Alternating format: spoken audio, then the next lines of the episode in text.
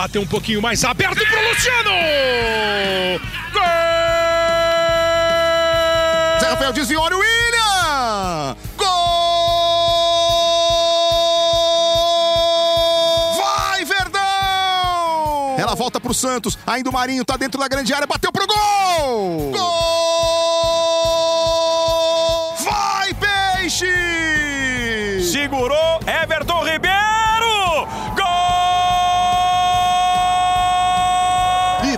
cobrança de novo, Matheus levantou, Diego Souza! Gol!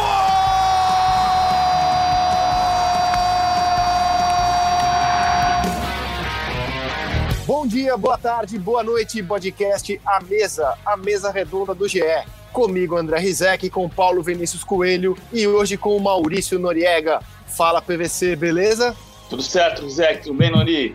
São Paulo pode abrir sete pontos de vantagem sobre o segundo colocado, embora sejam cinco reais, porque o Flamengo vai ficar com um jogo a menos. Quem abriu sete pontos para o segundo colocado nunca perdeu o campeonato. Como é que é, PVC? Explica direito essa estatística aqui, que você, você já abriu com um negócio impactante hoje. Se você pensar, vamos voltar em 2008 e 2009, que são as duas maiores viradas. Em 2008, São Paulo foi campeão e estava 11 pontos atrás, em quinto lugar. Mas o Grêmio, que era o líder, nunca abriu mais do que 5. E. 6, aliás. Em 2009, o Flamengo tirou 12 pontos de diferença para ser campeão. Chegou a estar 12 pontos atrás em 13º lugar mas o Palmeiras nunca abriu mais do que cinco pontos para o segundo colocado. Essa vantagem, essa folga para o vice-líder, talvez faça, talvez seja a diferença. Quem abriu sete para o vice-líder não perdeu o campeonato mais. Agora, não quer dizer que não vai ter a primeira vez. Eu não estou dizendo aqui que o São Paulo é favorito, estou dizendo que se o São Paulo abrir sete pontos, ele vai alcançar uma vantagem que nunca foi superada, que nunca foi, foi perdida nos pontos corridos. Beleza. Fala, Nori. Beleza, bem-vindo ao podcast A Mesa, Noriega. Legal, obrigado, Rizek. Um abraço para você, para o PVC. Interessante essa colocação do PVC. Eu faço apenas uma ressalva em relação a um campeonato maluco num ano maluco. Né? Tem coisas muito diferentes acontecendo, a gente tem uma mudança significativa no percentual de aproveitamento aí dos mandantes e teremos uma mistura, como sempre acontece, né? mas nesse ano ela vai acontecer de forma diferente, essa mistura, mais é, potencializada, eu diria Copa do Brasil, Libertadores. Os caras estão jogando uma partida a cada três dias. E aí o encaixe de tabela eu acho que vai acabar decidindo o Campeonato Brasileiro. Por quê? Porque você vê o caso do Flamengo, por exemplo, em uma sequência de cinco jogos, ele vai fazer quatro no Rio de Janeiro. Óbvio que o Flamengo não pediu para fazer esses quatro jogos seguidos no Rio de Janeiro, em cinco. Né? Só que isso dá uma, entre aspas, eh, vantagem de não precisar viajar, ganhar um dia de treinamento, Hoje em dia, você fazer um jogo fora de casa requer uma série de situações por causa de teste de Covid, treinamento, viagem, hospedagem, que acaba tirando um pouquinho da sequência boa de treinamentos. Então, acho que a gente vai ter alguma surpresa aí no caminho, pode ter alguma oscilação.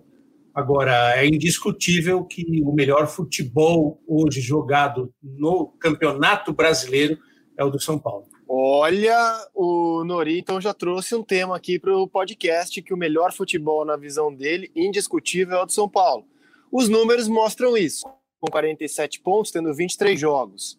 O Atlético tem 43 pontos, mas tem 24 jogos. São Paulo derrotar o Botafogo nesse meio de semana, que é o jogo que ele tem a menos, ele se torna o campeão do, do primeiro turno em plena vigésima quarta, mas ele se torna o campeão do primeiro turno né? É, e estatisticamente, o campeão do primeiro turno geralmente é o time a levantar o caneco. Depois o PVC pode trazer essa estatística com mais propriedade. E o Nori entende que o São Paulo está jogando futebol. Você também vê assim, Paulo Vinícius Coelho? Eu, eu, eu depois quero discordar um pouco do amigo Noriega, porque eu estou com dificuldade de ver quem é o time de melhor futebol do campeonato. E além das questões que o Nori trouxe, tem a pandemia, né? O São Paulo até estive acometido pela pandemia, não teve surto como já tiveram Atlético Mineiro, Flamengo, Fluminense, Palmeiras, Santos, o São Paulo e o Grêmio são os times da parte de cima que ainda não sofreram com isso nesse campeonato e tomaram que não São Paulo é o time de melhor futebol na sua visão do campeonato brasileiro, Paulo Vinícius Coelho. Você concorda com o Nori? Eu acho que é. ontem, por exemplo, não encantou, não. Até o Fernando Diniz disse que, que, entendia que o time podia ter acelerado mais o jogo no segundo tempo. Não foi brilhante, mas é, mas é o melhor. É, é o time que está invicto há mais tempo no, no brasileiro, né? No Brasil é o Grêmio, mas no brasileiro é o São Paulo. São 16 jogos de invencibilidade do Grêmio no geral, são 11 do São Paulo no geral, mas são 16 no brasileiro. Ah, então eu acho, eu acho que é o São Paulo. A gente tem muita resistência em relação ao São Paulo, a gente teve muita resistência em relação ao trabalho do Fernando Diniz, a gente teve muita resistência em entender que o Diniz podia conseguir uh, corrigir defeitos do trabalho no meio do trabalho e seguir. Ontem o gol do Luciano foi muito marcante para mim, porque foi é o oposto do que aconteceu naquele jogo do Mirassol. Lembra que o, o gol que o Zé Roberto fez cabeceando, teve o arrasto da marcação e ficou o Zé Roberto sozinho para cabecear? A gente falava assim, como é que, como é que deixa o cara tão solto para cabecear. São Paulo fez a jogada ensaiada ontem, o Luciano entrou sozinho para fazer o gol. E, e, foi trabalho, foi claramente a jogada ensaiada. Ah, então, acho que tem muito mérito nessa campanha do São Paulo. E é diferente de 2018, quando o São Paulo, nessa altura, tinha o mesmo número de pontos no Internacional. Acabou perdendo a liderança, e, mas não tinha, uma, não tinha essa folga que tem agora. Não dá para saber o que vai acontecer. O São Paulo, o Mori tem razão quando ele fala da tabela. O São, o São Paulo vai ter, a partir de domingo, o São Paulo faz o jogo contra o Botafogo pode abrir sete pontos de vantagem, seriam cinco reais para o Flamengo, que vai ter um jogo a menos. Mas depois o São Paulo vai pegar o Corinthians fora de casa, o Atlético no Morumbi, o Grêmio pela Copa do Brasil fora de casa, o Fluminense no Maracanã e o Bragantino em Bragança. Quer dizer, ele vai fazer o caminho oposto ao que o Flamengo vai fazer. Enquanto o Flamengo vai fazer de quatro jogos, três no Rio, porque tem o clássico Fluminense, o Flamengo pega a Santos no Maracanã, Fluminense, no, a Bahia no Maracanã, Fortaleza em, no Castelão e Fluminense no Maracanã. E o São Paulo vai fazer a sequência fora de casa. Então, aí pode estar uma diferença para a gente ter uma situação, uma visão real do que vai acontecer na tabela. Mas hoje eu acho justo dizer que o melhor futebol de São Paulo. Nori, desenvolva, porque na sua visão, fora a pontuação, é claro, Claro, o São Paulo joga hoje o melhor futebol do Brasil. Então, Isaac, PVC, amigos, eu acho que o São Paulo passou por um susto e teve um surto de confiança, vamos dizer assim. O susto foi contra o Fortaleza na Copa do Brasil e o surto de confiança veio na sequência de jogos contra o Flamengo. Aí o São Paulo passou a acreditar que ele poderia, além das ideias, ter resultado. E encaixou uma boa sequência de bons jogos. O PVC falou do gol do Luciano, Pega o gol do Brenner contra o Goiás, também numa jogada ensaiada, a partir de lateral. As coisas que o Diniz fez agora, que eu acho que com mais convicção, porque, como qualquer um de nós, ele corrigiu coisas do trabalho dele. O Luan, por exemplo, que era um pedido antigo da torcida do São Paulo. O Luan já tinha sido titular com o Diniz lá em 2019, mas não rendia. A volta do Luan ao time titular é um Luan com, com outra cara de jogador. Então, eu gosto muito da, da ideia do Diniz de melhorar jogadores. Eu acho que o grande treinador é o que melhora jogadores. E o São Paulo, com o Diniz, encaixou essa sequência aí, principalmente após esses jogos que eu citei. Claro, uma análise particular minha Fortaleza e do, São, e do Flamengo, os jogadores do São Paulo adotaram uma outra postura em campo. Você vê o Daniel Alves, PVC que acompanhou muito mais do que eu, Daniel Alves, em termos até de, de, de transmissões. É, eu nunca vi na carreira o Daniel Alves marcar o que ele está marcando no São Paulo. O Daniel Alves, quando ele começou a jogar no meio-campo no São Paulo, era aquela coisa do dono da bola na pelada. Ele não, ele não marcava, ele não corria, ele era o dono do time. Hoje é um jogador que toma cartão amarelo de tanto que ele marca, tanto que ele dá combate. Vê a postura diferente do Luan, o que melhorou a qualidade de passe do Luan. A equipe do São Paulo tem uma postura diferente. É óbvio que faz jogos ruins também, não foi bem contra o Vasco, não foi bem contra o esporte, mas ela atingiu um patamar de regularidade que outros times não têm. Então, acho que nesse instante, nesse instante, é o time que, que joga melhor. Mas eu acho que o Grêmio está chegando. O Grêmio também está chegando. E o Grêmio tem um, tem uma questão de, de estar vencendo mais do que o São Paulo ultimamente. De repente, se o Grêmio continuar nessa toada aí, confronto entre eles na Copa do Brasil pode acabar respingando no Campeonato Brasileiro. No que eu concordo com o Nori, eu, eu, eu, disse que ia discordar do futebol, mas na verdade fica difícil discordar dos argumentos do Noriega. E eu então eu queria o pacote do São Paulo me parece nesse momento o pacote mais confiável. Até, até para a gente e além do Diniz, que é, que é parte desse pacote, né? Eu concordo com o que o Nori falou, que o Diniz melhora jogador, e, e fez isso, inclusive, tirando. É, a zaga do São Paulo começou o ano com essa zaga que está jogando nos últimos três jogos, o Bruno Alves e o Arboleda, que foi, inclusive, a defesa menos vazada do brasileiro do ano passado. Eles não estavam bem, ele barrou os dois, aí ele promoveu dois garotos, né? Depois ele promoveu a volta do Bruno e o Bruno voltou super bem ao time. E desde o jogo contra o Bahia no último sábado, porque o Diego estava suspenso, o Arboleda está jogando, fez três jogos bons. Isso ele conseguiu melhorar os jogadores ao tirá-los do time. Mas esse pacote do São Paulo, ele tem o trabalho muito bom do Diniz, o trabalho ótimo do clube de revelar jogador. O levantamento do GE na semana passada mostrou que 37% da temporada foram marcados por jogadores formados em casa, isso é impressionante. E é essa base que fornece jogadores como Sara, como o Brenner, como o próprio Diego, o Luan. Tem, tem uma questão também que eu para passada, que é o São Paulo não tem lesão, é impressionante como isso talvez se explique pela continuidade do trabalho da comissão técnica. O São Paulo é um time que não passa por grandes lesões. Ele teve a fratura do Daniel Alves, mas não foi uma lesão muscular, não foi desgaste, foi uma fratura.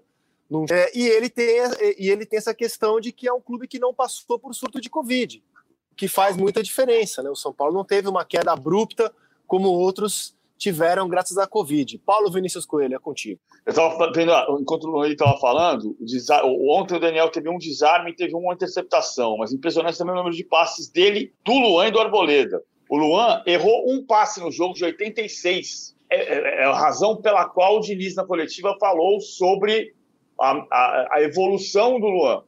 É o pintado dos anos 2000 2010, né? Dos anos 2020. O pintado boa. não tinha passe. É, e, o, e o Tele era o cara que fazia o jogador melhorar. O Luan errou um passe, o Arboleda errou dois passes, de um total de 73. Mas o Daniel é incrível, porque o Daniel, quase todo jogo, no meio de semana não foi assim, mas quase todo jogo, o Daniel Alves passa de 100 passes. Ele ontem deu 104 e errou 7. 97 passes certos, 104 no total. Curioso também que o futebol brasileiro está andando numa direção em que em que não está andando o futebol mundial necessariamente. Né? O, o, São Paulo é o time, não é o time de maior posse de bola, mas é o time de grande apreço pela troca de passes. O, o, o líder do campeonato inglês hoje é o Tottenham, é o nono em posse de bola, porque é o time do Mourinho. Não existe uma forma só de vencer. O São Paulo está conseguindo ser vencedor dessa maneira. Repito, não dá para saber se vai ser campeão. O Flamengo está na briga, o Grêmio está na briga. Eu acho que o Palmeiras um pouco menos, porque o Palmeiras, embora jogando bem, o Palmeiras vai fazer cinco jogos, cinco confrontos diretos contra os sete primeiros, uh, e, e, dos cinco confrontos, quatro são fora de casa. O, Flamengo vai, o Palmeiras vai jogar contra o Flamengo no Maracanã, São Paulo no Morumbi, Atlético no Mineirão e Internacional no Beira-Rio. Acho que aqui é, essa aqui é uma das grandes dificuldades do Palmeiras, além do fato de que vai fazer 24 jogos até fevereiro, enquanto o São Paulo, por exemplo, vai fazer 15 mais 4 vai fazer um máximo de 19. Essa questão que eu trouxe do Dani Alves, Rizek, lembra, vocês lembram do, do que ele fez com o Gerson nos jogos contra o Flamengo? Ele tirou completamente o Gerson do série.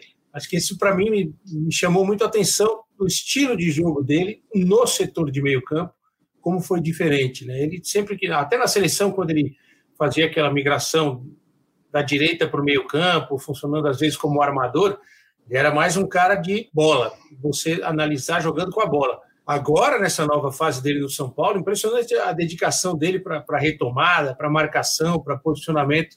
E acho que para um jogador do nível técnico dele, isso acaba tendo um impacto na produção geral do time. O PVC falou do Palmeiras, e embora hoje o pacote do São Paulo esteja, o pacote né, geral, é, esteja mais próximo do título, né? O São Paulo tem 47 pontos, o Palmeiras temos aí uma diferença de nove, mas somando todas as competições, para o meu gosto, o, o, o time para mim que eu acho que está jogando melhor neste momento é o Palmeiras. Só que são nove pontos agora para o São Paulo, né? Nove pontos. E o Palmeiras se divide o São Paulo tem duas frentes. Realmente o Palmeiras é, é, é, é o clube, embora a classificação não me ajude a defender essa tese, o Palmeiras é o clube que eu tenho que ter me impressionado mais no campo, assim, é o time que de quem eu tenho esperado mais no campo. O PVC Podcast, nos programas de que participa, que entendia que o Atlético Mineiro era o melhor futebol da competição. O que aconteceu para o Galo ter perdido esse posto no seu entendimento? E já já retomamos o assunto São Paulo. Eu acho que o Atlético ainda pode voltar. mas o Atlético ele caiu antes da Covid do, do, do São Paulo, é importante a gente frisar isso, mas acho que você passar duas semanas sem treinar, com toda a comissão técnica que se habituou a fazer esse, essa intensidade, esse dinamismo todo, faz diferença. É, é um pouco do menosprezo que a direção do Inter teve quando saiu com o Davis. Você fala, ah, eu só preciso de um cara para administrar as vaidades. Não é assim. Você precisa de um cara que consiga dar o treino e cobrar no treino do mesmo jeito que os caras, que os caras cobram.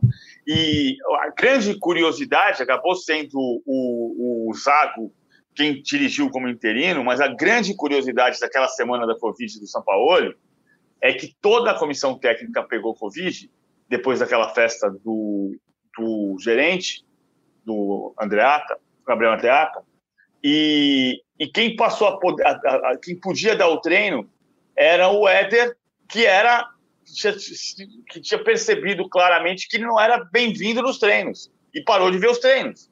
Então, o único cara que podia dar treino num dado momento era o cara que não podia ter treino. Como é que você vai dar o treino se você não sabe como o cara treina?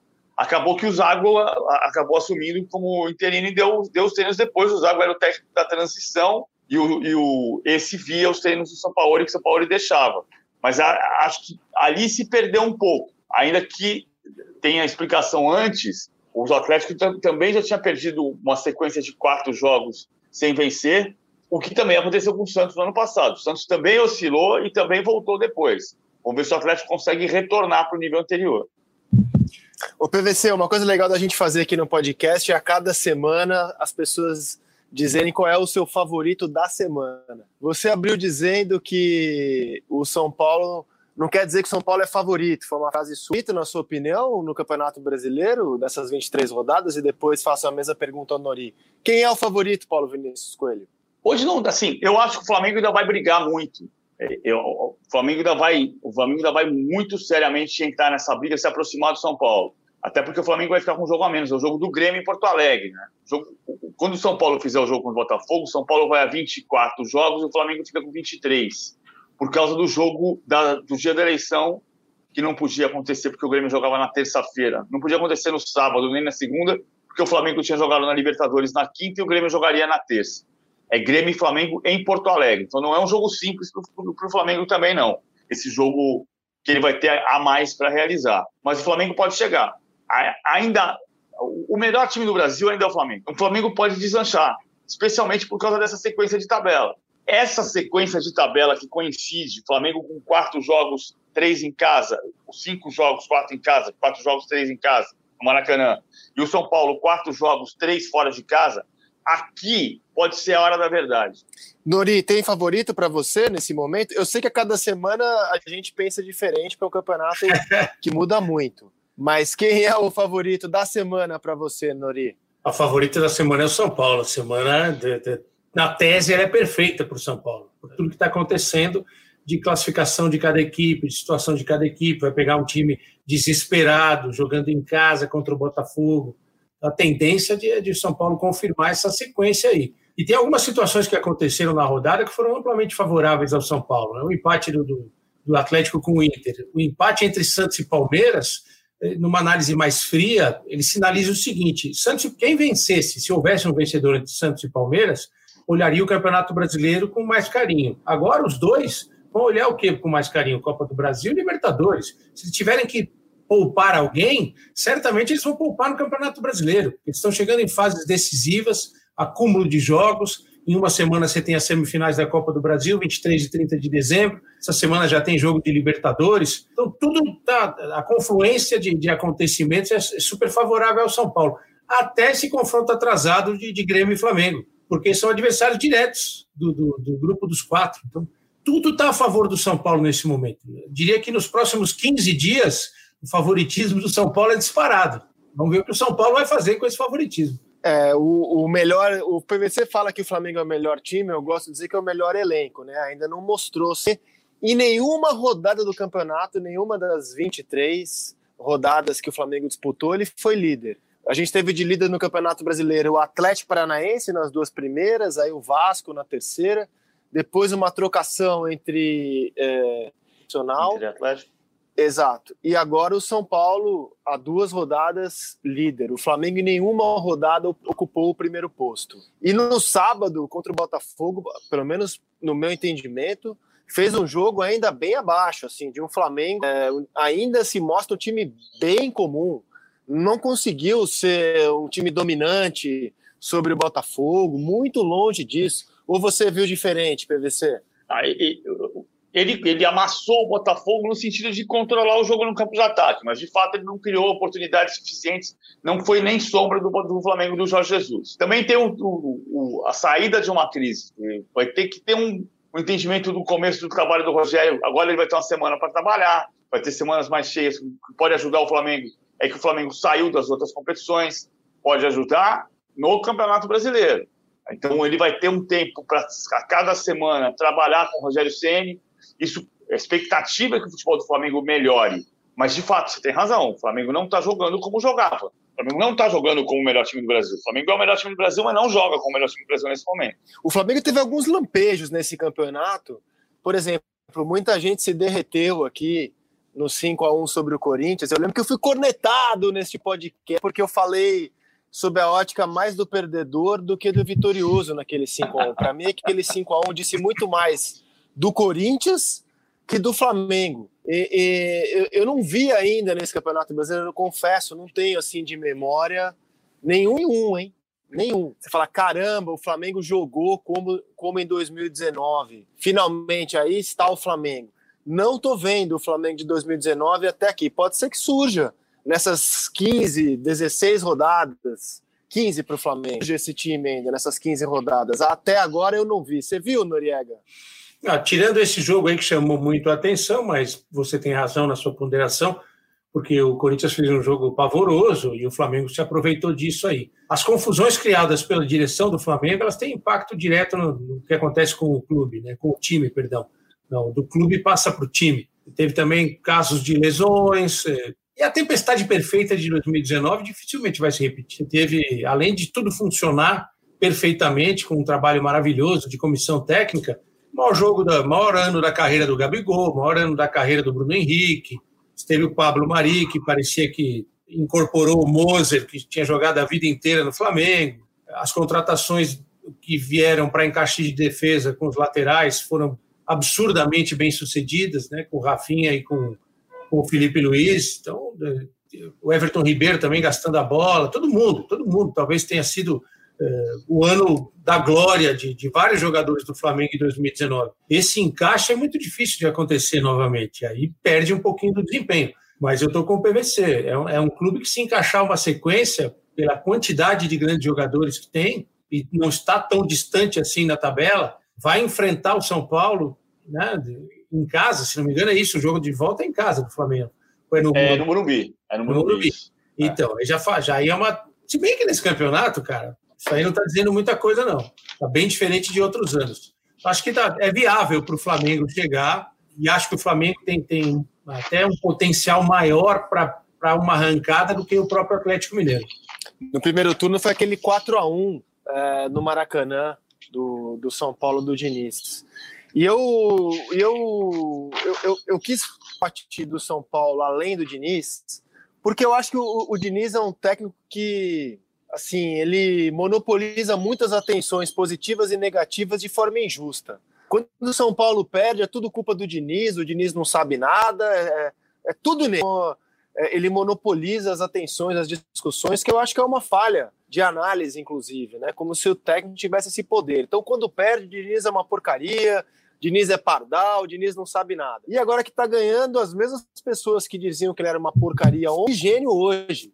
Então eu gosto de tratar, né? Eu gosto de tratar a, a, o pacote São Paulo como além do Diniz, com o Fernando Diniz sendo parte desse pacote. E eu fico confortável para falar aqui porque eu você. gosto do Fernando Diniz, Tô com do você. trabalho dele. Fala, Nori. Eu acho, eu acho assim, cara, você foi muito feliz nessa colocação. Eu, eu penso como você. Eu acho que a, do futebol está sendo analisado de uma forma é, técnico-centrista demais, né? Tudo gira em torno do treinador. Eu brinco do que ah, parece que o treinador tem um joystick mágico que ele determina tudo que vai acontecer numa temporada e numa rodada. Eu acho que, obviamente, ele tem a sua importância, mas é, nessa eu fico sempre com, com o Murici, né? 25%, 30%. muito passa pelos, pelos jogadores e a gente acaba deixando um pouco de lado quando a gente foca muito no, no treinador. Né? A evolução do, dos atletas, às vezes, ela acontece de uma forma paralela a, ao trabalho do treinador. Óbvio que tem importância, óbvio que o Diniz tem uma ideia bacana, mas sabe o que eu acho que, que é mais importante no trabalho, por exemplo, do Diniz, do, do Jorge Jesus, do próprio Abel Ferreira, que a gente vê no Palmeiras, e a gente destaca pouco, André, o lado humano, a relação que eles têm com os jogadores, como eles conseguem chegar nos jogadores. Você vê a diferença do Palmeiras, do Luxemburgo para o Abel. Eu acho que o maior problema dessa geração de treinadores do Luxemburgo, do próprio Abel Braga, é que eles perderam um pouquinho a capacidade de comunicação com essa garotada de hoje que é muito diferente da época deles. Nós todos fomos repórteres naquela época. Tinha uma crise, os caras faziam um churrasco, fechavam a porta do vestiário, é filha da P para cá, filha da P para lá, e tudo se resolvia. Hoje não se resolve mais desse jeito. Né? E é, me parece que o Diniz tem um trabalho, eu lembro de um podcast que ele fez com o Kleber Machado, que me chamou muito a atenção.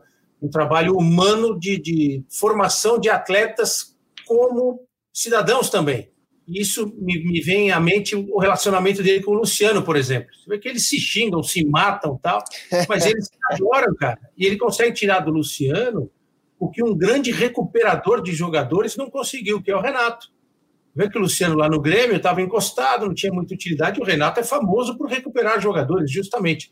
Então você percebe que o Diniz tem uma relação com o Luciano que transcende o campo de jogo. Eu gosto muito de, de ver essa coisa. A gente muitas vezes fica preso ao trabalho tático, técnico e esquece essa relação humana.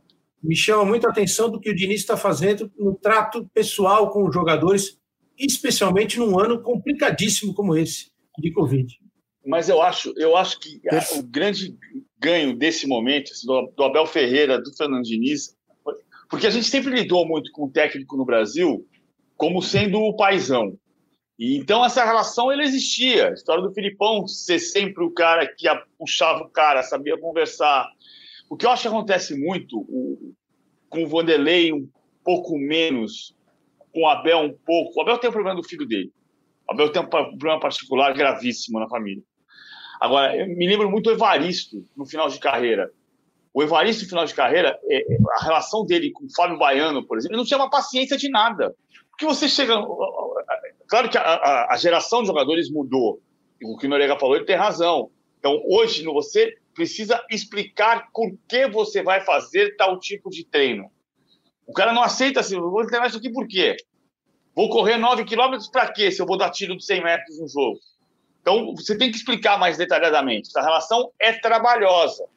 Quando você faz 70 anos, nenhum preconceito com o cara de 70 anos, a gente está vendo o Filipão melhorar o Cruzeiro, mas você precisa ter uma paciência de Jó e uma energia do cara de 40 para você ter essa relação, porque qualquer trabalho vai exigir boas relações pessoais, a capacidade de se relacionar com as outras pessoas. Mas eu acho que o ganho que a gente está tendo hoje é a discussão tática, é, é a discussão do, das, das, razões do jogo. Ah, o, o, o, do São Paulo, a gente discutiu a defesa do São Paulo, o Diniz ouviu em parte, mexeu no sistema, colocou o Luan para jogar, o Luan está fazendo a construção do jogo. O Abel Ferreira chegou, transformou, é um time diferente, não é um time de posse de bola, é um time muito mais vertical, é um time que muitas vezes usa a bola longa, que na época do Vanderlei se dizia, ah, mas o time só joga com chutão. O Abel mescla a saída curta com, a, com o lançamento longo para inverter o lado da jogada. E essa discussão faz bem para o jogador e faz bem para o ambiente do futebol. A relação pessoal, o Rizonega tem razão, mas eu acho que isso estava presente na geração anterior, que se perde um pouco pela falta, pela perda de energia. Mas PVC, elas podem se misturar, né? O Jorge Jesus, que tem é, uma das coisas que levavam os jogadores do Flamengo a adorarem o Jesus era a maneira como ele lidava com eles no campo. Então, por exemplo, isso é um relato dos nossos setoristas do GE. O Jesus era super detalhista em influenciar na maneira como o jogador recebia a bola, se era de costas, de lado, de frente, é, quando o ataque vinha por um lado, como é que o jogador deveria se posicionar. Ele era super detalhista e os jogadores do Flamengo adoravam esse grau de detalhe. Se misturava, né? Dele ser o cara super didático, super especialista e também a maneira como ele os tratava. é, desde a saída do Jesus, os jogadores do Flamengo passaram a se queixar que esse grau de detalhe, essa relação no campo deixou de. Você tem algum. Você tem uma apuração sobre isso com relação ao William Arão, por exemplo. E o Jesus tem 66 anos hoje, tinha 65 no ano passado. Então eu, eu acho que, na verdade, o, o você e o Noriega, agora você, o que vocês falaram são é, é complementar, né? Você pode ter com o jogador é, claro. que ela, ela é totalmente relacionada ao que acontece no campo também, né? É a maneira como você se relaciona especificamente no campo mesmo com o seu jogador. Eu acho. Eu acho que tem, tem caras, por exemplo, que, que fazem. Eu acho que taticamente, em termos de treinamento, tem um cara que faz um trabalho que é louvável, digno de aplauso, que é o Guto Ferreira no Ceará, por exemplo. Sim. É, você tem um time que, se você bate o olho naquele time, você sabe que nada ali acontece por acaso. Você tem movimentações muito precisas, tudo. Houve, pelas notícias que a gente soube de, de últimas semanas, alguns problemas internos que ele acabou tendo que fazer uma intervenção mais dura, mexer aqui, mexer ali. O que eu acho assim é que tem, me chama muito a atenção esse como alguns treinadores têm uma capacidade de, de convencimento maior do que a de outros treinadores. Tenho certeza que 80, 90% dos treinadores do futebol brasileiro, eles vão a campo e fazem bons treinamentos, têm ótimos conceitos, e imagino que se a gente fizer, pudesse acompanhar durante um mês os treinamentos de todos os clubes, a gente ia ver coisas muito parecidas sendo executadas no dia a dia. Como os jogadores respondem a isso é uma outra história. Não apenas pela resposta dos jogadores em relação ao que é proposto. É uma, um tema que a gente às vezes deixa passar batido. O cara às vezes faz um trabalho melhor durante a semana do que o rival. Só que o rival tem jogadores melhores. E isso faz a diferença. O trabalho é muito bom, muito parecido. O cara que tem jogadores melhores, geralmente ele vai ter uma, uma vantagem, cara. Dificilmente a gente vai, vai sair disso. Por isso que eu, eu bato na tecla do grande treinador, o que consegue tirar o máximo da capacidade individual de cada jogador.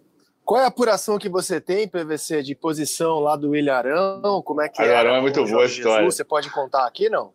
Ele, o Arão o, veio à tona na, na, história do Domi, né? Que o Domi não era tão detalhista. Que o, o, o Jesus, nos treinos, virava-se com frequência para o Arão, porque o Arão tinha o hábito de receber a bola de costas, olhando para a bola. E o Jesus dizia: Tu tens olho na bunda? É. Tu tens olhos na bunda? E aí o Arão respondia: Mas, professor, eu tenho que olhar a bola chegando em mim. Tu tens que olhar a bola, mas tens que olhar quem vem atrás de ti. Senão, quando tu olhar, ele já tomou a bola. E o Arão começou a receber a bola de lado. Receber a bola com um posicionamento do corpo diferente em função dessa orientação de Jesus. Ele, domina, ele, o Jesus dizia: é a única maneira que tu tens de fazer a bola sair de primeira. Se você, senão você vai ter que pegar a bola, girar o corpo, o cara já está em cima de você. Então o Arão começou a receber de lado, um olho na bola e um olho em quem vem atrás.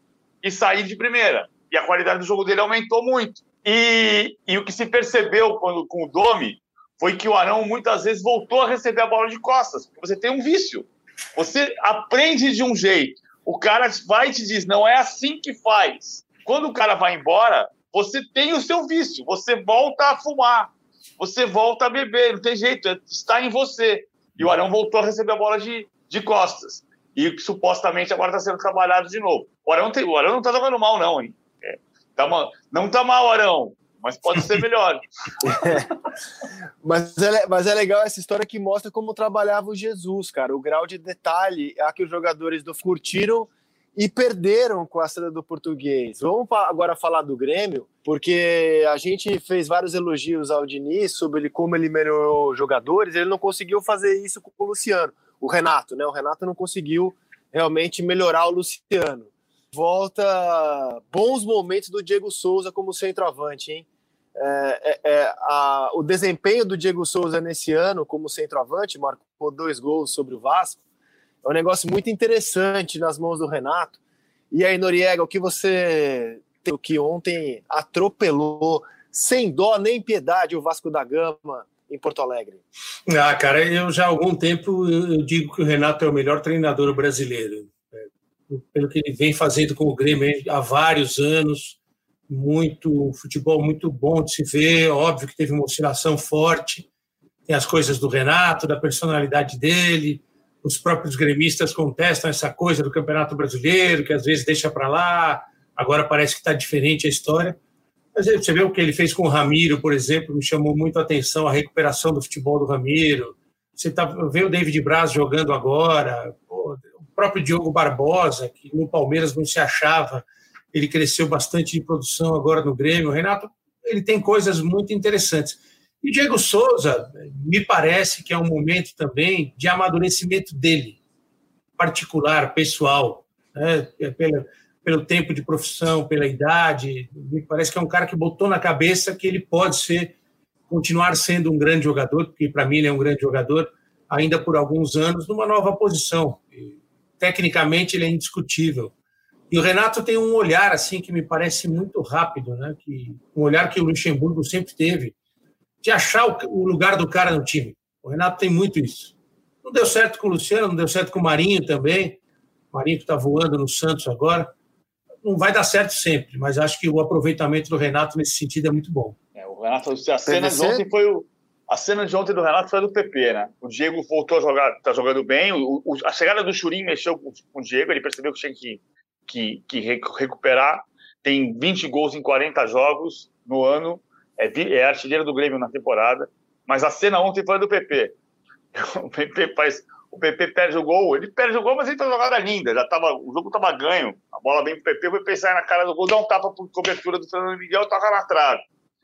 E, imediatamente o Renato tira o PP para descansar por causa da, da Libertadores na quarta-feira contra o Santos, e, e o Renato vira para ele e fala assim, ó, depois eu vou mostrar para você lá no meu DVD como é que faz por cobertura.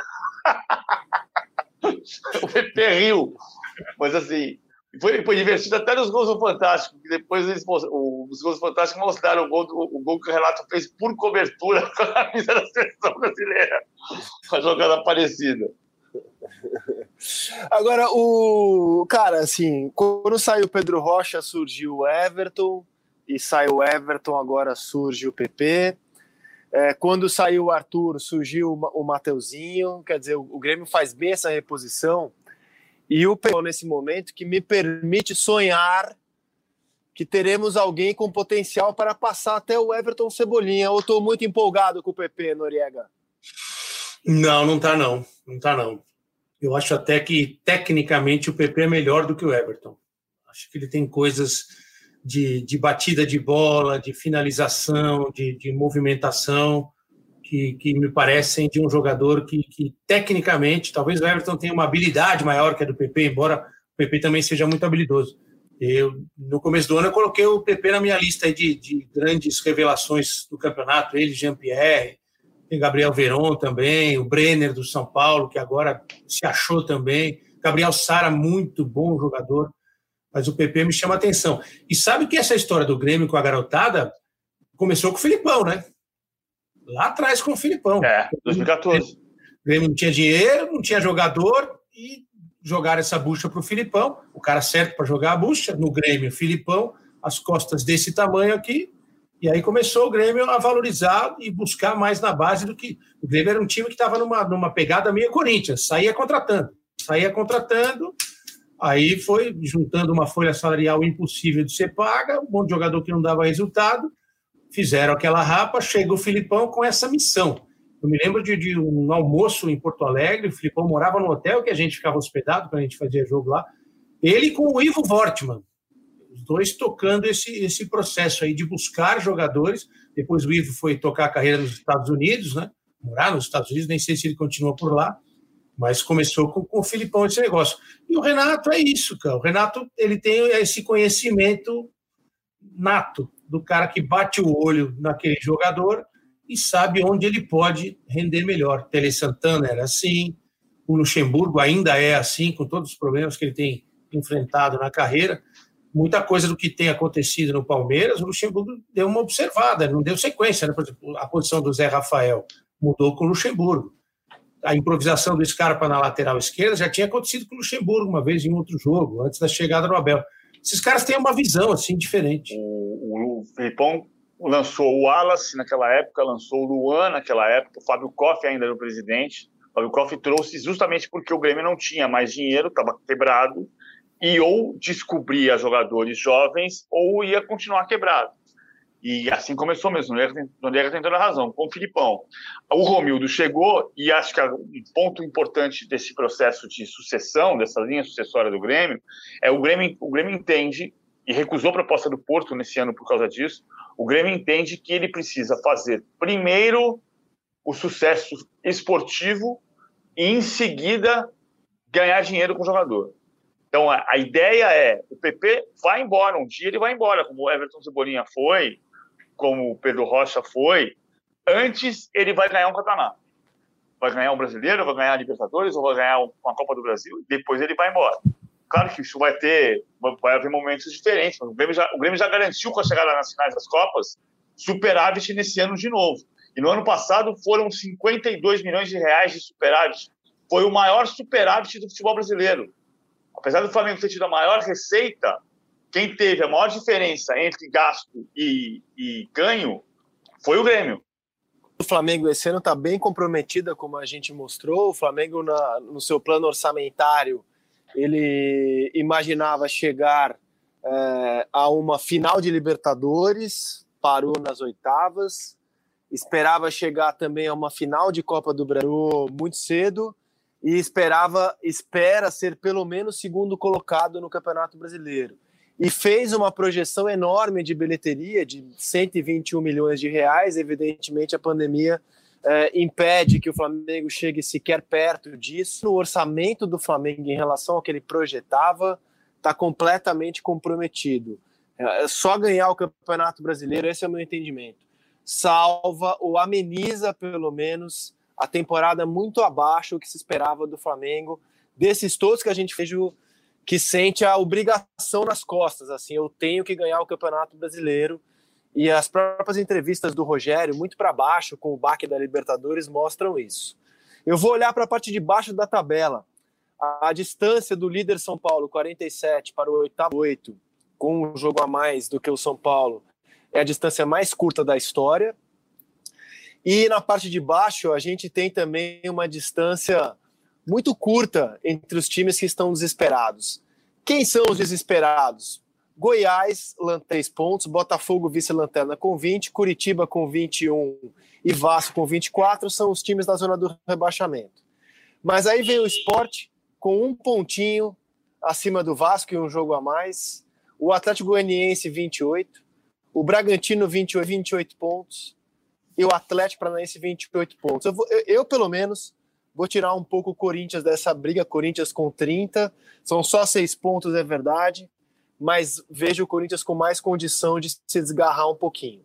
Então vou tratar o Atlético Paranaense como os times muito preocupados contra o rebaixamento. Como é que você está vendo essa briga contra a Degola, Paulo Vinícius Coelho? E vou repetir o Z4.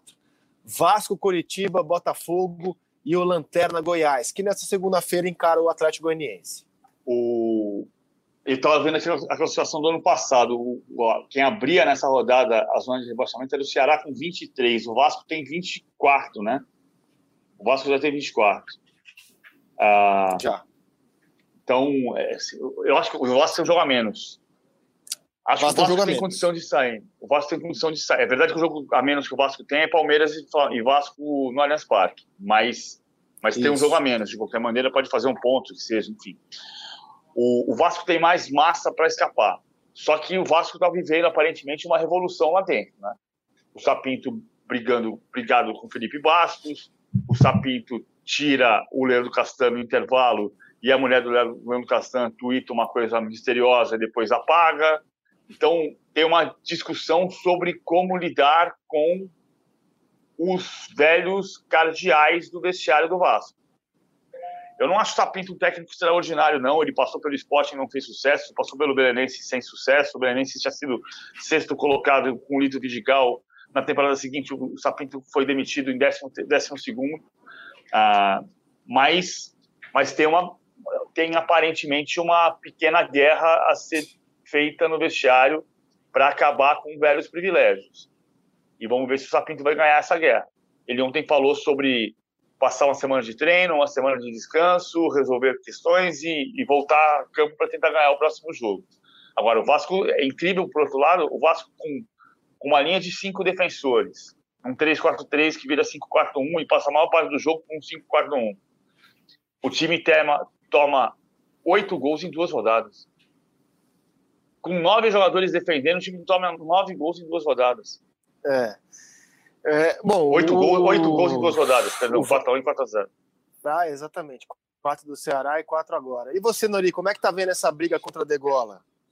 Ah, tem situações aí desesperadoras, né? Goiás, eh, que já deve estar pensando em como montar um elenco para o ano que vem, pensando em Série B, em economia, na busca de jogadores. O Curitiba, a situação também desesperadora. A pressão maior para cima de Vasco e Botafogo. Eu acho que tudo acontece na, na montagem do elenco. O erro maior de um time para a Série A do Campeonato Brasileiro é quando monta o elenco. Como é que se monta elenco no Brasil, muitas vezes? Na conta de empresário. Eu falo na conta aqui não tem nada a ver com dinheiro, estou falando na conta da responsabilidade. Muitas vezes, para pegar um jogador que o clube quer muito, ele acaba entrando num pacote de mais dois, três, quatro do mesmo empresário, que não tem nada a ver com a necessidade da montagem do elenco. E aí vai corrigindo rota, corrigindo rota. Vamos pegar um exemplo aqui de sucesso na montagem do elenco. O América, América Mineiro. Você vê como o América foi inteligente, como o América tem um, um elenco moldado para aquela competição, uma mescla interessante de jogadores mais experientes com outros jovens e um nível técnico muito bom. Você pega o Vasco, por exemplo. O Vasco é absolutamente desequilibrado no seu elenco. O PVC trouxe os números aí da questão defensiva. E o Vasco tem bons jogadores, eu acho, do meio para frente, capazes de, de, de, criar situações, capazes de, de, fazer gols, mas só que é um time que não tem equilíbrio. É a mesma coisa o Coritiba. E mais ainda o Botafogo. O Botafogo entrou nessa questão do Botafogo do, do jogador estrangeiro. Né? Parece que toda, todo ano o Botafogo vai encaixar um Sidorf na vida dele. Não é assim. E às vezes talvez não fosse a necessidade do Botafogo trazer o Honda, trazer o Calu, talvez fosse incorporar melhor o seu elenco para a necessidade real de, de, um time que eu repito, não é ruim, já falei isso várias vezes. Eu não acho o time do Botafogo ruim. Só que é um time inseguro, né, preocupado, um time tenso dentro de campo é, para mim, a montagem de elenco é fundamental. Errou no começo, quando montou o elenco, sempre clube que faz isso, o Rizek, PVC, no meio do caminho ele se complica na hora de, de ajustar. Eu estava vendo aqui, o, o, de 2018. 2018, o Vasco tinha 24 pontos, um jogo a menos, e estava junto com ele, era o esporte. Só que o esporte estava. O esporte tinha os mesmos 24 e estava na zona de rebaixamento. O Vasco era 16 nessa rodada muito parecido. Tinha perdido para o Vitória por 1 a 0 com o Alberto Valentim como técnico. Para você ver como o problema não é o técnico. O Nori citou a busca por um novo Sidorf. De Sidorf, o Honda não tem nada, né? Queria trazer um pouco de apuração aqui sobre a situação do simpaticíssimo japonês do Botafogo. O Sidorf, cara, ele era tão líder que a liderança dele encopou fogo. O Sidorf, eh, por exemplo, ele chegou a pedir ao presidente da época, o Maurício Assunção, que mudasse o hino do Botafogo, porque o Sidorf não entendia. Isso quem me contou foi o próprio Sidorf, que ele não entendia como é que o hino do Botafogo podia falar assim, mas tem que falar que tem que falar que é obrigatório ganhar, que tem que ganhar, não que não pode perder. Isso é, isso é coisa de clube perdedor. Aí eu falava, mas Sidorf aí vai ficar igual o hino do Flamengo. Ele queria mudar o hino do clube. Ele conseguiu mudar. É, depois dos jogos, ele achava que o Botafogo tinha que, assim que terminasse os jogos, os jogadores tinham que consumir carboidrato imediatamente, e aí infernizou a vida do Botafogo. O Botafogo fez uma, uma parceria com uma empresa de massas que acabava o jogo, comiam massa no estádio Newton Santos tal. Então, assim, o Sidorf era um cara que se metia em tudo, em tudo. Ele queria saber de tudo, ele dava pitaco em tudo. O Honda é o contrário. O Honda paga para não se meter. É, a gente vai se lembrar no campo, já deixou que o Vitor Luiz batesse um pênalti contra o Ceará. Ele já tinha feito um gol de pênalti, o Vitor Luiz pegou a bola, bateu o outro. No último lance do clássico contra o Flamengo, era claramente quem disse isso foi o Petkovic, no também o Pedrinho, dois batedores de falta. Aquele lance, o lance derradeiro do clássico de sábado, era para o Honda bater. Uh, e o Honda simplesmente não fez o menor esforço. O Daronco colocou a bola lá, o Calu, que não era para o pé bom do Calu, o Calu chegou lá. E segundo o que me disse o setorista do Botafogo, Thiago Franklin, que é muito bem informado, essa postura do, do Honda tem gerado um incômodo no elenco do Botafogo. Caramba, velho, você não quer, você não faz questão de bater falta, você não faz questão de bater pênalti. Tá aqui para quê? Né? Copas do Mundo, e era para ele ser um líder técnico, um líder de comportamento. E ele não consegue ser esse jogador, muito pelo contrário, ele abre mão de tudo. Pênalti, falta, qualquer um bate. E esse comportamento já tem gerado um incômodo nos colegas porque era para o Honda ser a liderança. Ele abre mão de exercer essa liderança. E aí vai muito, tem muito a ver com o que o Nori falou. O Botafogo vai buscando esse jogador de rodagem internacional, esse líder, mas Sidorf é Sidorf, né? E Honda é Honda. Dá para a gente ver esse ano no Botafogo. Tratamento do Honda. Não estou nem falando do futebol. Uma decepção esse comportamento do, do Honda de simplesmente não se envolver, de abrir mão de bater até pênalti. Faz sentido isso que a gente está falando, não? É, eu acho que a personalidade dele é essa. O que o Noriega falou, eu concordo plenamente. Você monta o elenco, você tem que ter um perfil de elenco. O, o Honda foi um jogador que não brilhou no Milan, que fez 11 partidas no Vitesse na última, na última passagem dele, 13 partidas pelo Vitesse, não estava jogando. Então, por que, que, por que, que o Honda ia dar tão certo aqui? O caso do Calu é mais clássico, acho que o Calu é mais grave, porque o Calu deu o Honda, ainda, o Honda ajuda mais que o Calu. No meio-campo, o Honda ajuda mais do que o Calu. O Calu foi um jogador que jogou cinco partidas da Bundesliga passada, sendo quatro saindo do banco de reservas. Por que, que eu vou acreditar que o Calu vai dar certo no Rio de Janeiro, no Botafogo? Qual é a razão? E, e o que, que o Calu fez até agora? Não, não funcionou até agora. Aí você vai dizer, eu, eu, entre manter o Luiz Henrique e contratar o Calu, era muito melhor contratar o Luiz, manter o Luiz Henrique. Claro que a direção do Botafogo vai dizer não tinha condição, porque o Luiz Henrique não era do Botafogo, era do Sandro Becker, né, era do empresário. E você vê que a coisa é tão grave, não é só no Brasil, que aí o André Vilas Boas, técnico do Olympique de Marselha, diz que contratou o Luiz Henrique porque ele era centroavante. E depois descobriu que ele não era centroavante. Tem erro, o Botafogo tem coisa que dá tão errado que até o time contrata jogador do Botafogo contrata errado. Essa é a história do empresário. Quando eu falo do empresário, eu não tenho nada contra o empresário, acho que o cara faz o que ele quiser da vida. O problema é que o clube acaba se deixando levar pela ideia do empresário. Isso eu não estou inventando isso, eu já ouvi de dirigente de clube de empresário essa história. Ó, você quer meu jogador aqui? Eu tenho um pacote.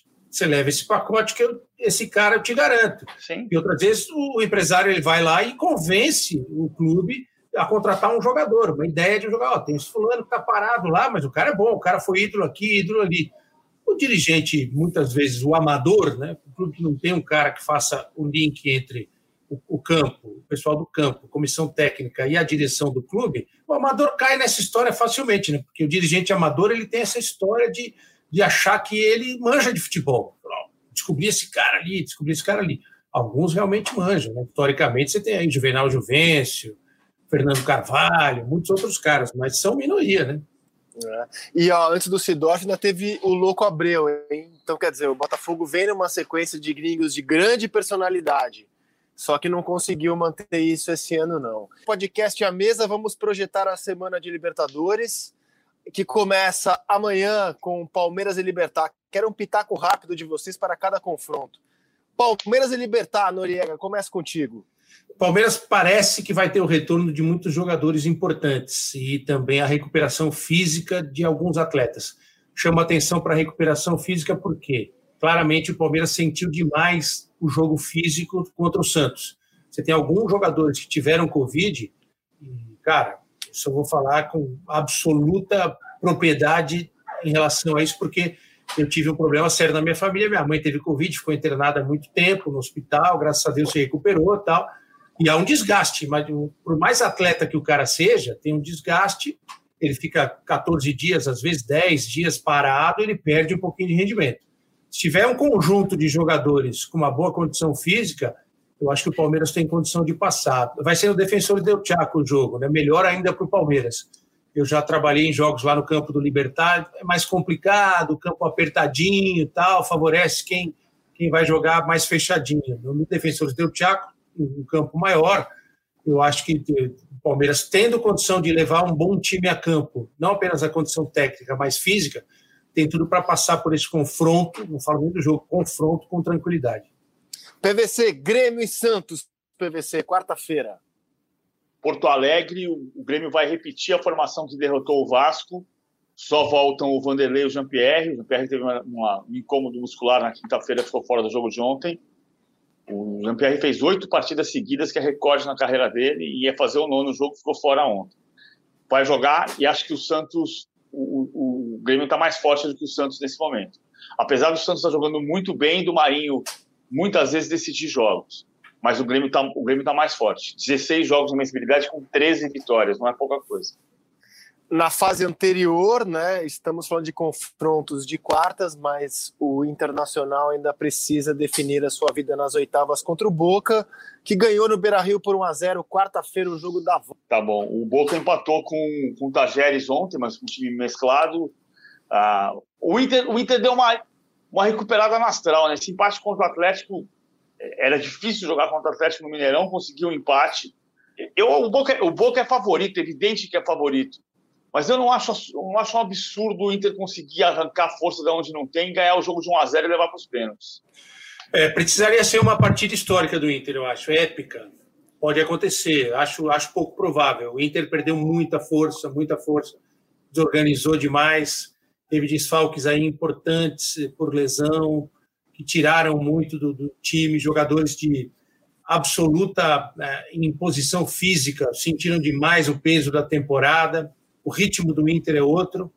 É, é, é esperar uma partida histórica, épica, porque o Boca tem mais time e tem uma vantagem considerável. É, e, e, River Plate e Nacional do Uruguai, vocês veem condições do Nacional aprontar para cima do River Plate, Paulo Vinícius Coelho? O River não jogou bem contra o Atlético, não. Os dois jogos contra o Atlético, o River não jogou bem. O River, o River para mim, fez o melhor papel, o melhor, apresentou o melhor futebol da fase de grupos, mas não jogou bem os jogos contra o Atlético. O Nacional é um time mais duro, mudou de técnico, conseguiu a classificação. O Galhardo trabalhou no Nacional, eu vi encontro do Marcelo Galhardo com o clube onde ele trabalhou tanto tempo. Ah, eu acho o River favorito, mas acho que vai ser um jogo difícil. É, eu tô com o PVC. Se o Palmeiras passar, fala, fala, Nori. Não, acho que assim, o Nacional, é, PVC, o jogo vai ser no Estado Nacional, né? Não vai ser no, é. no Centenário. Aí lá é complicado de jogar também. Já trabalhei ali, a pressão é, é, violenta, mesmo sem torcida, cara. Os caras, dirigente que fica ali vendo o jogo, banco de reservas. A, a, eu acho que a chance do Nacional é tirar o River do jogo, é colocar uma carga psicológica no jogo para que o futebol não prevaleça, principalmente no, no, primeiro jogo. É um time forte, jovem do Nacional, muito jovem e muito físico, e pode dar uma bagunçada nesse primeiro jogo aí. Na Argentina, acho que o River atropela. Aliás, os dois jogos são em estádios é, diferentes, né? Porque no caso do River, muito mais. O River vai jogar em Avejaneda, né? O Monumental está em obras e aí o jogo da volta no Parque Central na Por falar em quinta-feira, é o dia em que retornaremos na, no podcast A Mesa. Por hoje foi só. Grande abraço para você, Maurício Noriega, e até a próxima. Valeu, meninos. Obrigado pelo convite. Estou aqui. Sempre que quiserem, estou à disposição. Valeu, Nori. Paulo Vinícius Coelho, grande abraço para o amigo e até a próxima. Até a próxima. Até quinta-feira, Rizek. Valeu. Obrigado, Nori.